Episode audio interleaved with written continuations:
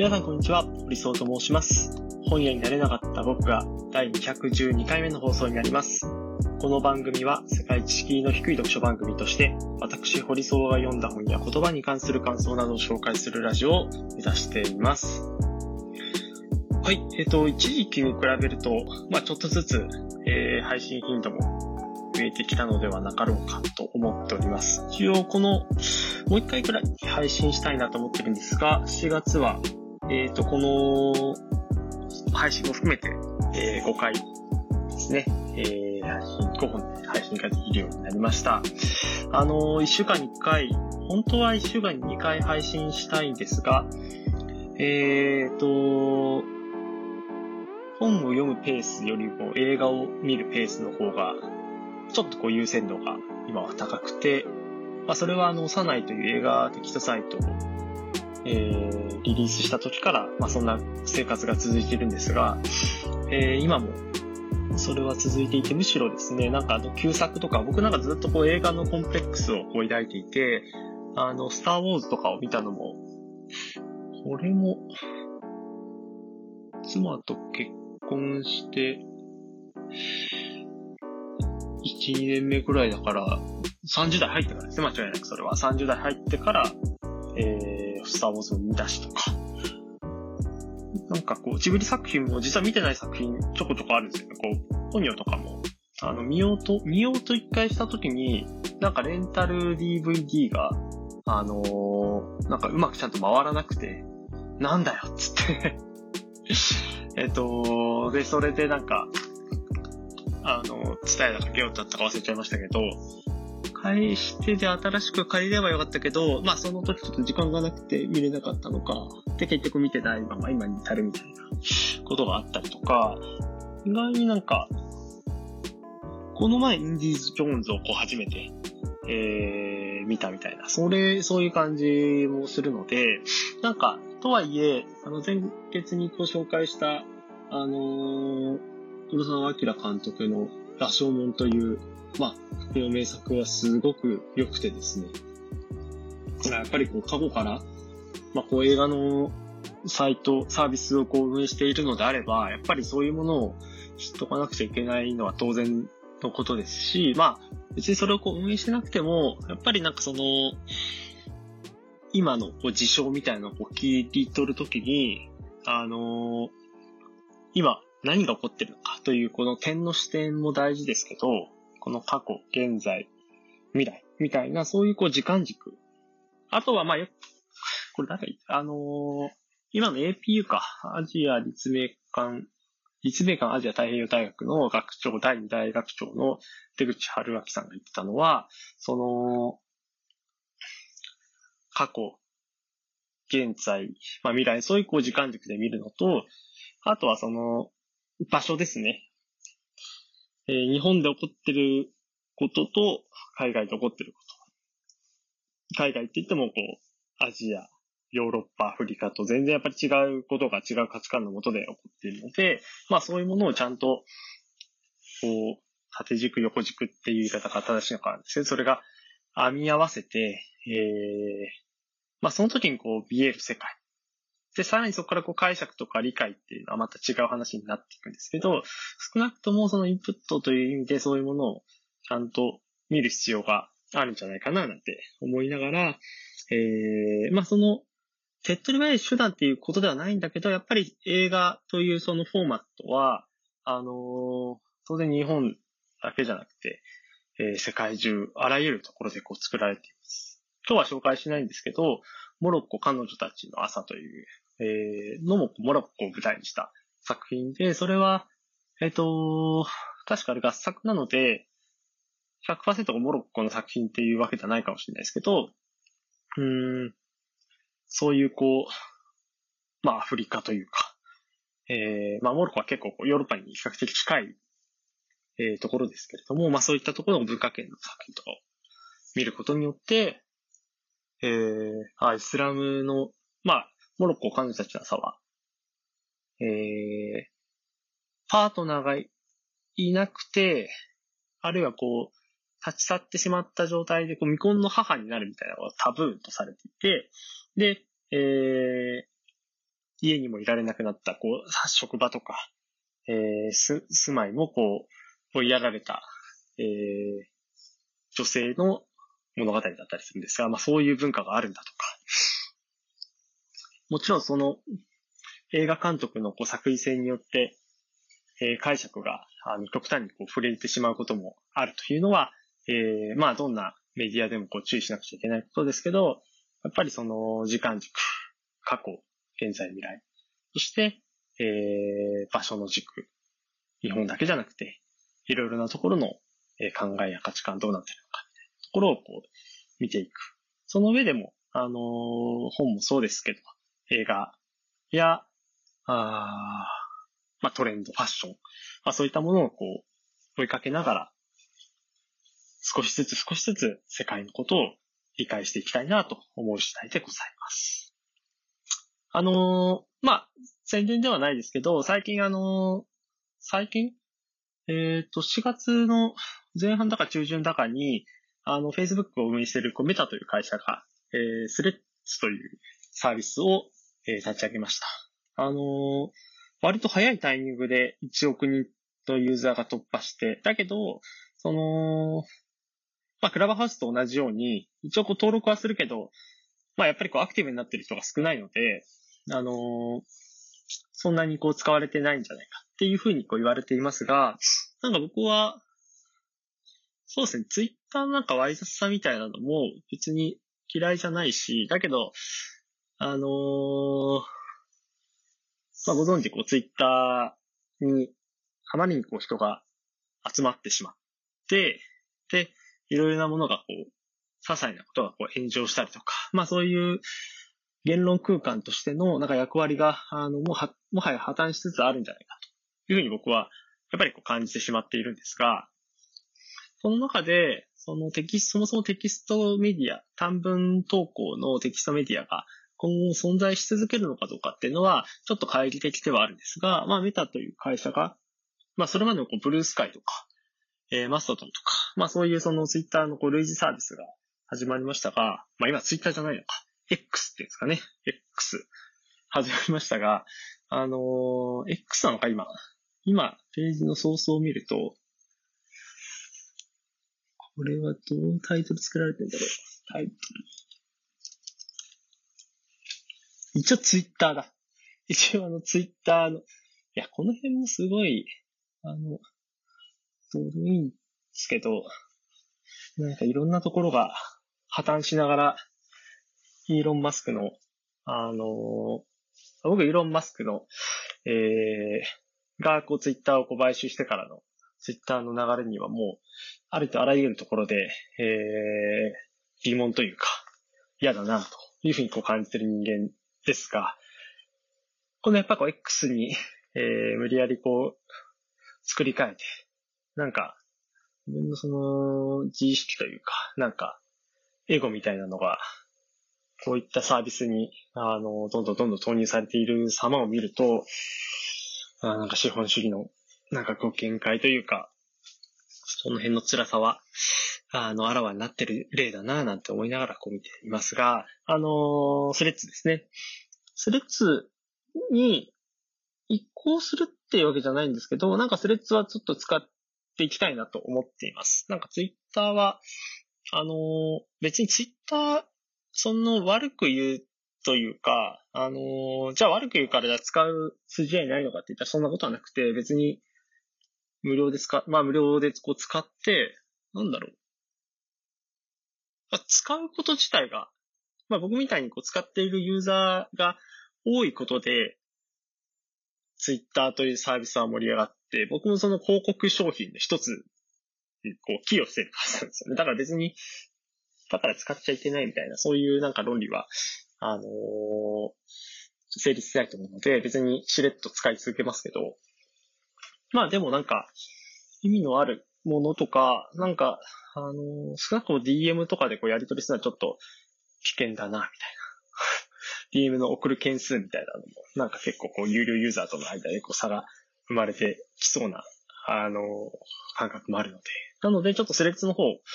えー、まあ、アクティブにというか、あの、定期的に使っていきたいなと思っています。あの、クラブハウス出てきた時に僕反省は結構こう、面白くて、あの、楽しかったんですけど、なんか、離れちゃって、まあ、結局アイコン音声、まあ、ツイッタースペースとかあるけど、まあ、やっぱりなんか、そういうものを使うっていう姿勢もちゃんと示した方が、なんかこう健全なウェブサービスが何が残るかっていうところの一つのこう試金石になっていくと思うので、フレーズはちょっと使いたい。で、滝沢カレンさん、滝沢カレンさん好きというか、あの、女性タレントの中でも結構圧倒的に好きかもしれないって、ここ、こ、あのなんか、意識したのは最近なんですけど、もともとなんかその四文字熟語で人のあだ名つけたりとか、なんかそういう独特のフォワードセンスみたいなのにすごい惹かれてきた、その頭の良さにも惹かれてきたんですけど、はじめかりさんすごい映画好きなんですよね。で、映画、そのスレッズに、なんだろう、こう、夜の映画定期便ですみたいな感じで、あの、前、ほぼ毎日じゃんかな。ほぼ毎日おすすめのこう映画を上げていて、あ、それがなんかす、すごいいいなと思って、まあ、あの、一応、サリダス・カレンさんのスレッズの使い方が素晴らしいっていうのを書いた上で、僕もあの、1日1回、4日前かな ?4 日前。今、あの、5日連続こう投稿しているわけなんですけど、えー、さっき言ったこうモロッコ彼女たちの朝とか、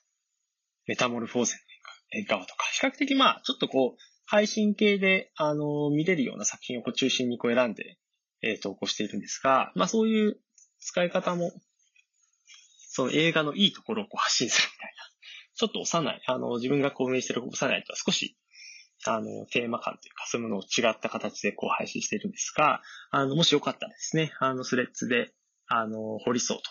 検索いただいて、えー、フォローいただければ、僕が毎日見た映画の簡単なこう感想とか、まあ、あの、配信で気軽にささっと見れるような作品紹介を中心に紹介していこうと思っているので、なんかこう暇つぶしに見つつ、なんかこう文章にこうピンときたら、あの、そういう作品も覗いてみてはいかがでしょうか。というふうに。はい。で、今日はですね、あのー、本屋になれなかった僕がのスピンオフ企画ということで、2023年4月に見た映画ということで、映画監督になれなかった僕がという、えー、月1の回をしたいなと思っております。えっ、ー、と、今日の配信は、えー、3本の映画をこう紹介していきますが、えー、最初に、君たちはどう生きるか。次に、えー、フォール。えー、最後、3番目に世界が引き裂かれるときという映画について、えー、それぞれ紹介していきたいなと思っております。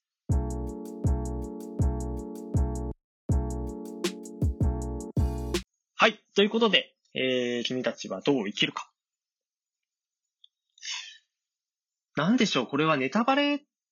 は全然、あの、前回の配信でもちょっとこう、君たちはどう生きるかについて、あの、触れましたけど、その、なんか、似たような作品で、結構こういう、その、鑑賞の仕方というか、鑑賞してる人がいたなって思ってるのは、あのー、まあ、まさに、是枝、エロ、ん？これだ監督？これだ、何監督？これは監督のこう怪物ですね。怪物も、その映画の作り的に、あの、つい見る人はこう怪物を探してしまう、怪物は誰かっていうのを探してしまうような映画だと思うんですけど、この君たちはどう生きるかっていうのもタイトルが問いかけ系ですよね。なので、あの、自然とどう生きるかみたいなのを問われる。あるいはこう、見る側が考えるような、あの、作りになっているかなと思います。で、あの、ある程度知性のある人たち、あの、つまらないっていうふうに、あの、切ってる人も当然いますけど、ある程度知性というか、その映画に関するリテラシーが高い人たち。これって僕の映画の知性とか、そのリテラシーが高い人たちって、なんか特別な人じゃなくて、なんかこう普通に映画を見て、なんかその映画が好きな人は、あの、のことをこう指してる、指してそういう表現を使ったんですけど、ある程度その映画に対してその健全な視点でこう楽しい、つまらないとか、それだけのその個人の価値観以外のところで映画をこう眺められる人にとっては、あのー、なんかそういうふうにジブリ作品をこう、形作ってきた、あの、まあ、いわゆる日本の映画監督巨匠と言われている宮崎駿さんから、君たちはどう生きるかという映画をこう作られたら、やっぱりその、無限に扱うことができないというか、別にその映画がつまらなかったらつまらなかったって、そのロジカルな理由であったりだとか、そこのポイントを伝えればいいんですけど、なかなかやっぱりそこのロジカルなところを、あのー、わかりやすく端的に伝えることってやっぱり難しい。特にまあこの君たちはどう生きるかという作品は宮崎駿監督のまあ自叙伝的な作品。あの宮崎監督はあの若い頃、えっ、ー、と、東京から栃木県の鹿沼に、えー、移って、で、その父親が飛行機工場で働いてという感じで、まあ、まさにその風立ちぬから、この君たちはどう生きるかってかなり接続、特に最初の15分ぐらいは、あの、完全に接続されてる作品。で、そこから、まあ、その君たちはどう生きるかで、なんかその、なんだろう、こう、リアルなところとか、こう、フィクションという、フィクションなんだけど、割とこう、リアリティのあるところを描いていって、その流れなのかなと思ったら、えっ、ー、と、冒頭15分、まあ、アオサギに出会ってからも一気にこう、フィクションの世界。あのー、宮崎駿がこう、映画を作るきっかけになったかどうかまでは僕は、そこまでこうジブリがあの好きなわけではないので、あの、わからないんですけど、一気にその宮崎駿という人間が、えー、幼少期から、あの、映画監督、映画作りをこう、志すまでの間に、思っていたその新象風景、うちに抱いていた新象風景を、なんかこう形にするような、なんかそれをこうメタファー的にこう、えー、表現しているのが君たちはどう生きるかという。だから本当最初こうリアリズムの作品かなと思ったら一気にこうフィクションというか、ダイナミックにあの物語の筋がこうどんどんどんどんこうぶっ飛んで、あの進んでいくのは、あの興味深い作りだなと思っていました。で、実際その舞台も栃木県の鹿沼市というところで、鹿沼市かな？うん、あの、鹿沼という駅が、あの、ちらっと、あの、作品、鹿沼の街並みみたいななんかちゃんと描かれてるのかどうかわからなかったので、最初はちょっと、あれこれって鹿沼、な、駅の名前は鹿沼って出たけど、本当に鹿沼だっけみたいな感じだったんですけど、まあ、どうやらこれは鹿沼を一応こう意識している作品なんですね。鹿沼ってのはこう宇都宮の隣駅。えっ、ー、と、宇都宮から、えっ、ー、と、日光線というローカル線があるんですが、1時間に、えー、1本とか、えー、通勤のピークの時でもこう2本ぐらいの、まあ割とこう、えー、ローカル線と言われてる路線で、えー、宇都宮、鶴田、鹿沼みたいな感じで、こう、二つ駅隣ぐらいのところに鹿沼駅店なんですけど、まあそこがこう出てきてると。いう意味でも、そのすごくこう、宮崎駿の、えっ、ー、と、自分のことをまあやっぱ書いてるので、これを否定するということは日本映画を否定することみたいな、まあそういうちょっとこう、あの、牽制まではいかないですけど、まあ、別にこう作ってる本人はそこまでこう忖度せよみたいなことはないけれども、やっぱりその、みんなちょっと気を使いますよね、その作品をこう語るときに。ね、あの、で、実際こう、素晴らしい作品というか、あの、僕は、なんかあの、内容として、いろいろこう、うーん、わかんないことが、あの、多かったんですよね。なんかこう、父親のこう、キャラクターとか、そういうものとか、その母親と父親っていうものが、なんか宮崎駿は、あの、結構こう、いろんな解釈というか、こう言われてるけれども、80になってまで、母親と父親なんか呪縛というか、そういうものから、人間ってそんなに、あの、離れられないものかな、みたいな。これ村上春樹さんの小説でも、まあ、不正や母性みたいなところのテーマ感みたいな、あの、書評で書かれてるけど、そんなにクリエイティビティの人たちは、自分の両親に対するなんか呪縛みたいなのって感じてんのかなみたいな。うん。ま、確実にその最後の最後で、えっ、ー、と、主人公のマサトのえー、王子かな？受け継いでくれないかみたいな、こういうセリフがあるので、その映画監督として、あるいはジブリ作品担い手として、えー、高い質の作品を生み出すクリエイターとして、あるいはなんかこう文化をこう愛する一人の観客なんかその辺の受け継いでくれないかっていうのを、あの、劇中で見せるのは、多分見る人すべて、どんな関係者の立場でも、えー、なんかこう通ずるメッセージ。まあそれはこう君たちはどう生きるかにもこう通ずるメッセージだと思うんですけど、なんかそのあたりのメッセージというものは、これまでのジブリ作品の中で一番強く、えー、伝えようという意志がこう込められているんじゃないかなと思っているんですが、あのー、惜しまれるのは、やっぱり、いい意味でこうクリエイターファーストというか、クリエイ、もう作りたい、自分が作りたいものをこう作ったっていうことですけど、宮崎駿監督のすごいところ、ラピュタとか、あのー、ナウシカとかもそうですけど、それをなんかこうポピュラーなものとして翻訳、本案していったのがやっぱりすごいと思うんですよね。ハイジとかも多分そうだと思うんですけど、ハイジっていうの、その原作があって、で、これは宮崎監督も言っているんですが、ハイジ作品を、やっぱ原作が素晴らしいっていうのが、その前提としてあの言われてるけど、僕たちは原作のハイジよりも、ハイジというものの、なんかその、中身というかこう、本質みたいなのをしっかりとこう磨いて、世の中にこう出していったという自負があるみたいなことがこう書かれていますが、そういうなんか、ある意味こう、まあ、千と千尋とかもそうだったと思うんですけど、あれがあんだけヒットしたってやっぱすごいことだと思うんですよね。もののけ姫とか。でもそれはなんかこう、見るものの、まあ、ジブリというパワー、ある程度その、一般大衆性をこう身につけていったジブリというパワーがあることは、あの前提かもしれないんだけれども、それでもやっぱり、なんか10年ブランクがあったことで、ちょっとそういうこう大衆性みたいなのは、失われてしまっている失われてしまっているというか、あの、そこをこうしっかり反映できずに、えー、形になってしまったなという、あの、エンドロール終わって、僕はあの、栃木県の地元の映画館で見たんですけど、3組ぐらいが、普通なんか映画見終わった後にすごかったねとか面白かったねみたいな感想があると思うんですけど、エンドロールで、滝沢カレンってどこに出てた？みたいなことを3組ぐらいの方が言ってたんですよ。それはね、なんかちょっともったいない。その宣伝方法、あんま僕は宣伝方法がどの子の、もうな、この君たちはどう生きるかっていう作品は宣伝がなかったから、みたいな、そういう文脈でこう語られることも多くて、で、それも超もったいないなと思うし、それはなんかこうトリッキーなことをやったからっていう。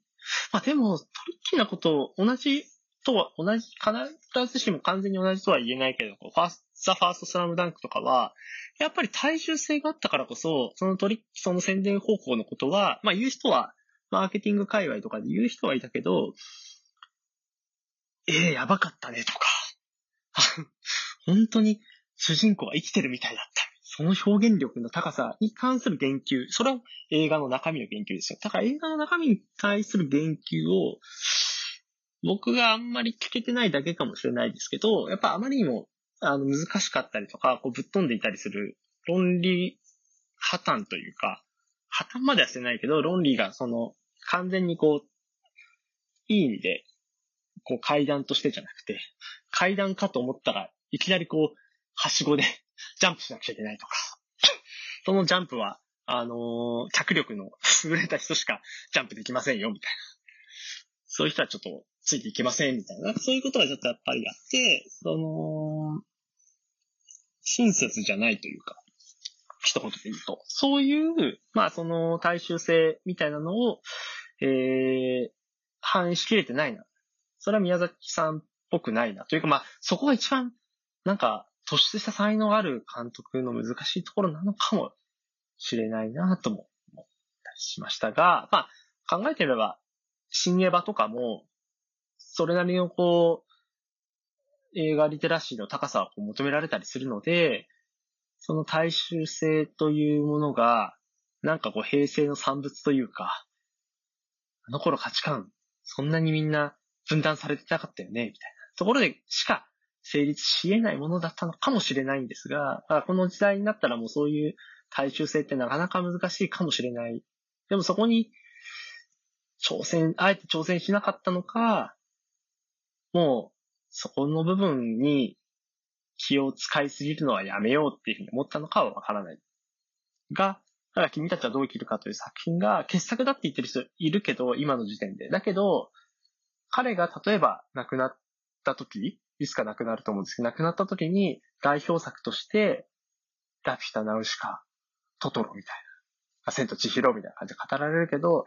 風立ちぬとか、君たちはどう生きるかみたいなのがそこに入るのかどうかっていうのは、ちょっと疑問だなっていうふうに感じます。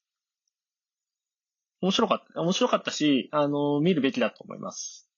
そういう見るべき作品だと思います。が、えー、そういった大衆性という観点から見ると、まあちょっとわかりづらさが、あのー、結構多かった作品じゃないかなと思います。父親がね、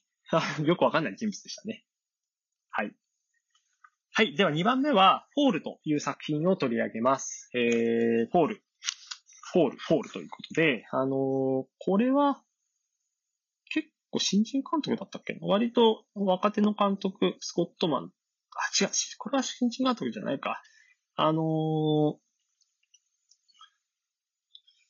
ういう話かというと、フリークライミングの最中に、えー、パートナーを亡くしたあの女性、ベッキーという人がこう主人公なんですけど、えっと、彼女の友人が、その、ベッキーがこう、悲しみで1年間ぐらいこうずっと塞いでいたので、あの、立ち直らせるために、えー、老朽化し使われなくなった高さ600メートルのテビテビ島が、あのアメリカの街の真ん中にあって、それ登ろうっていうことになって登る。だけど、その、はしごみたいなのがあったあったのに、そのはしごが、あの登り切ったタイミングで全部外れてしまって降りられなくなってしまった。どうしよう。電、電波も届かない。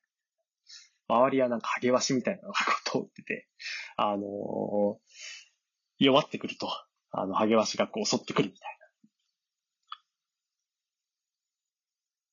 な。足場もなんかこう安定してないから、あの、落ちそうだ、落ちそうだみたいな感じで、まあこれのこうレビューとか見ると、毛汗が止まらなかったみたいな の見るんだけ、ま、まさにそんな感じです。なんかその、ホラーとかスリラーって、それこそ怪物とか宇宙人とか、なんかこう、狂人みたいな、その、シリアルキラー連続殺人犯みたいな。なんかそういう人たちが出てきて、そういうなんか怖さ、なんかこう論理とこう破綻、その人間らしさみたいなところとこう関係ない人たちが襲ってくるみたいな。そういうところがこう怖かったりするんだけど、このフォールの、まあアイディアは、高いとこを舞台にしただけで十分怖いよっていうことだと思うんですよね。地上600メートルの世界で、いや、これどうやっても撮影し、まあ撮影のなんかそのメイキング映像みたいなのがあったりするんですけど、あと、うん、なかなかこう映すのも大変だったんだろうなと思いながら、僕はそんな高さ恐怖症ではないというか、高所恐怖症じゃないんですけど、まあそれはなんか、あえて高いところに行かないっていう説もあったりとか、バンジージャンプとかもしたことないですし。だけど、そんな僕でも、いやーなんか改めてこういう作品見ると高いとこには登らんとことかってやっぱ思いますよね。なんかあの、結構こう東京に住んでると、あの、知り合いが、僕なんか最高の高さで19階ぐらいで働い新卒1年目は19階のビルで働いてたのかな？なんですけど、その打ち合わせとかだとこう30回とか50回とかのオフィスビルの部屋で打ち合わせすることあったりしますけど、いや、こんな高いとこじゃなくていいなって思いますね。今、ワーキングスペースのビル4階ですけど。4階から飛び降りたら死ぬけど、まあ、が、うまくやればしないみたいな、それぐらいのこう、高さぐらいのとこの方が、なんかあった時に、安心だな、みたいなちょっと言ったりしました。こういう作品を見ると。あのー、なんかその、フォールという作その作品は怖さもあるんですけど、その、もしこれが自分だったらっていうふうにこう考えさせられる、そういうこう、物語になんかこう没入できる瞬間、そういうなんか演出が秀逸だなって思いました。それはまあ、ホラーとかスリラーであれば当たり前のその表現手法が、あの、いろんなところに用いられてるので、まあ別に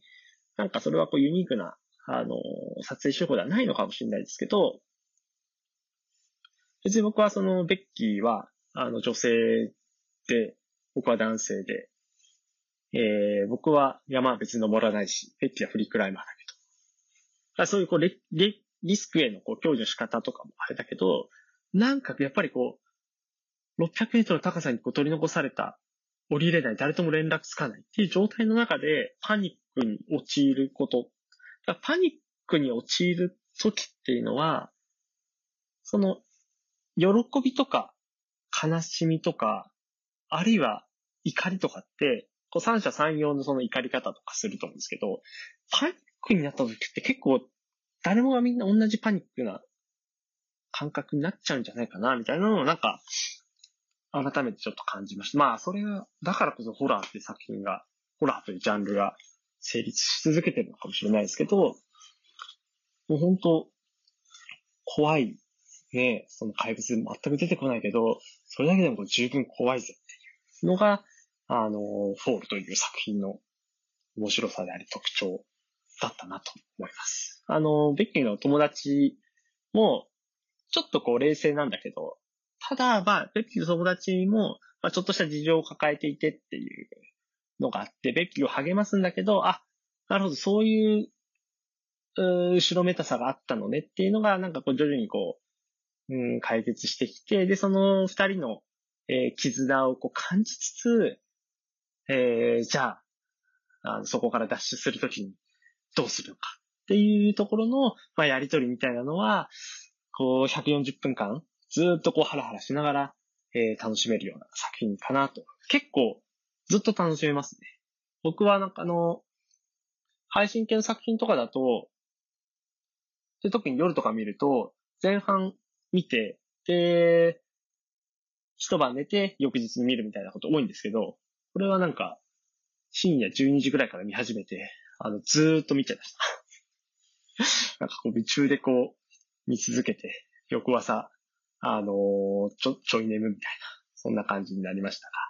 えー、ぜひ、まあやっぱりこう、夏は暑いので、ちょっとこう背筋が凍る、こういうこうホラー系の作品が、あのー、いい季節だと思いますので、あの気になった方は、ホール見てみてください。はい。で、3番目は、世界が引き裂かれるときという、えー、作品で、えー、渋谷のシアターイメージフォーラムで、えー、ちょっとだと公開されて、あの、あんまりいろんな劇場ではやっていない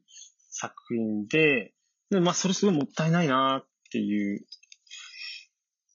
えー、っとですね、これはまあ、ウクライナ戦争の始まりを描くということで、まあ、ウクライナの映画監督、えー、マリナ・エル・コルバチという人が作った作品で、で、パンフレットも買ったんですけど、2014年4月17日にアムステルダムからクアラルンプールに向かう旅行便が、旅客便がロシア国境近くのウクライナドネツク州の上空で飛行機中に攻撃され、乗客合わせて298名もの命が奪われたマレーシア国17便撃墜事件。本作は現在も続くウクライナ侵攻の前段階にあたるこの事件を背景に、ウクライナ東部の新ロシア派と反ロシア派とか対立する緊張感を描いている。撮影は2020年、ウクライナ南部、ウデッサ地方で行われた。劇中で主人公の弟ヤリコを演じたオレグ・シェチェルビナほか、一部の出演者と撮影クルーは本作制作後、ウクライナ防衛のために軍の任務につき戦っている。だから、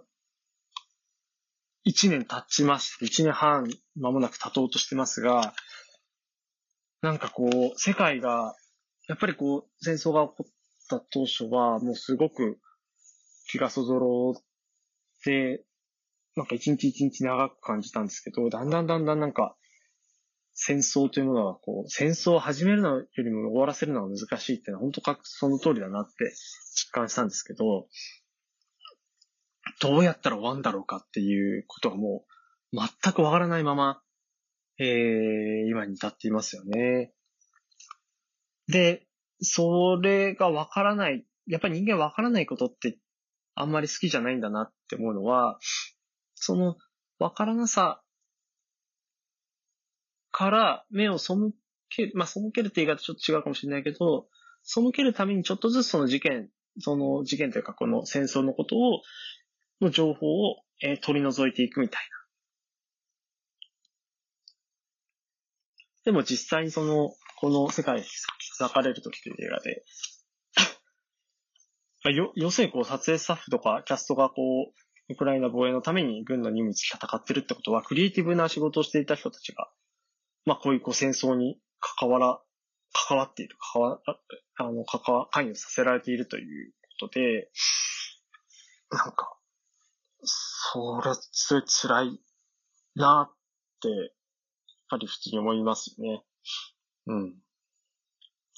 で、えっと、この話は、まあ、その、主人公は女性ですと。その、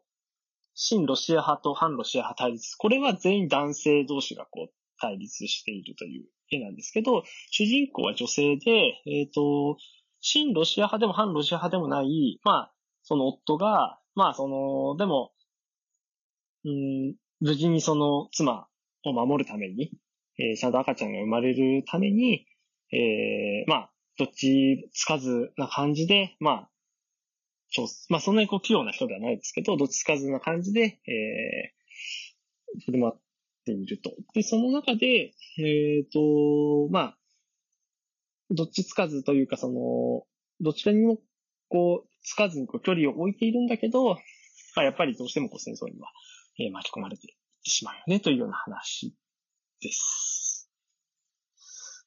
こうなんですよね。だから、非常にその、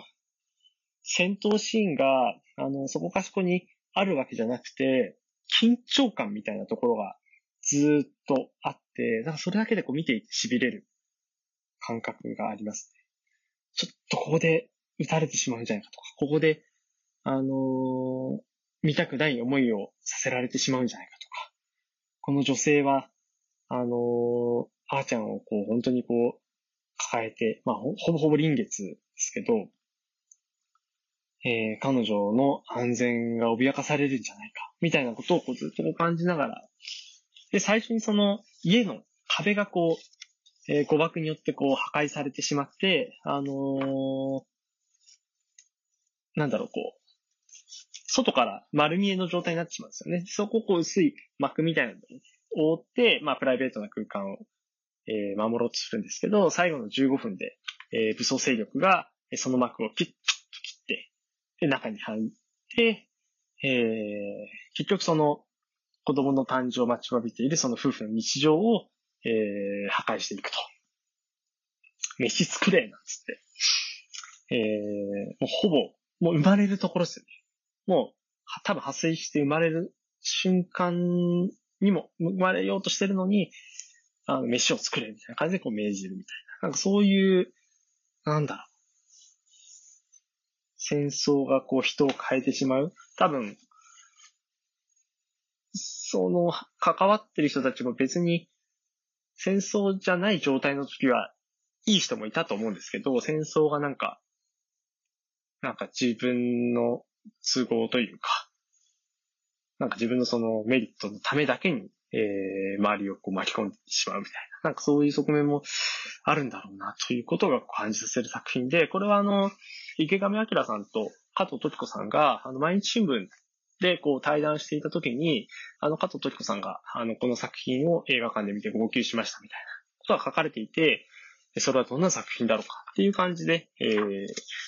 それがきっかけでこう見たんですけど、本当に見てよかった作品ですね。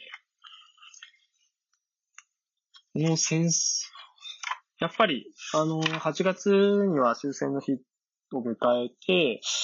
去年も、あの、8月は、あの、戦争関連のこう映画をなるべくこう見て、あの、平和へのこう思いを馳せようっていうふうにこう自分では決めているんですが、あのなんかやっぱり、映画によってはこう見ると非常にこう、きついなっていうふうなこともあるんですが、こういう作品が、まあなんかこの劇場、かなり本当に上映感少なくて、それは多分、宣伝というか、あのー、宣伝の仕方があんまり良くないっていうのもあるのかもしれないですけど、まあ、単純にあんまりこう、えー、見られないんじゃないかっていうこう判断もこう劇場側であったのかもしれない。だけど、まあ、こういう作品こそ、まあいろんな方がこう、定期的に見て、こう戦争への、うん、嫌悪感というか、まあ平和へのこう絶望みたいなのを改めて、えー、感じる。今もその、防衛費増税とか、あるいはこう、なんかオスプレイのこうニュースとかもありましたけど、なん、何のためになんで今そこにこう注力してるんだろうかみたいなことをやっぱり、で、それを増やして、その結果どうなるんだろうか。あるいはこう増やさなかったらどうなるんだろうかみたいな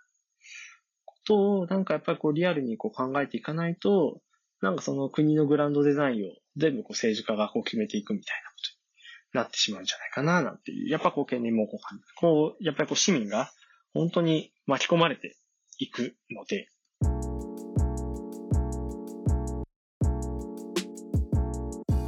ということで今日は3本を紹介させていただきました。えー、1本目に君たちはどう生きるか、2本目にフォール、3本目に世界が引き裂かれる時ですが、えー、皆さんいかがでしょうかあのー、君たちはどう生きるかは引き続き映画館で、えー、公開されています。フォールは、あのー、Amazon プライムのこう配信作品として、えー、見、見ることができます。世界に引き裂かれてまだ配信はされてないですね。あのー、多分、今、ちょっと本当数少ないこう劇場でこう公開されている状態だと思いますけど、あの、どの作品も、あ今日はなんか本当にいろんなタイプの作品紹介しましたけど、どの作品もなんか心から、あの、おすすめというか、あの、それぞれの色、それぞれのこう解釈が生まれるような作品ではないかなと思っております。えー、夏、あの、ミッションインポッシブルとか、まあ、いろんな、あの、注目作が、来月はこう、バービーとかまあ、いろんな本当、あの注目作、あの、全米のコストライキとかもあって、その辺もすごい心配なんですけど、まあ、その影響の、影響が起こる前に、あのー、カンパケになっている作品が、あの、公開されていくタイミングだと思いますので、ぜひですね、あの、見れるときに見た方がいいというか、この先、その、今まで通りこう映画が見れるかどうかもわからないので、映画文化を、えー、このラジオ聞いた方は、ぜひご一緒に作っていくみたいなことも、え意識してもらえたら嬉しいなと思っております。はい、ということで、また次回配信もお楽しみください。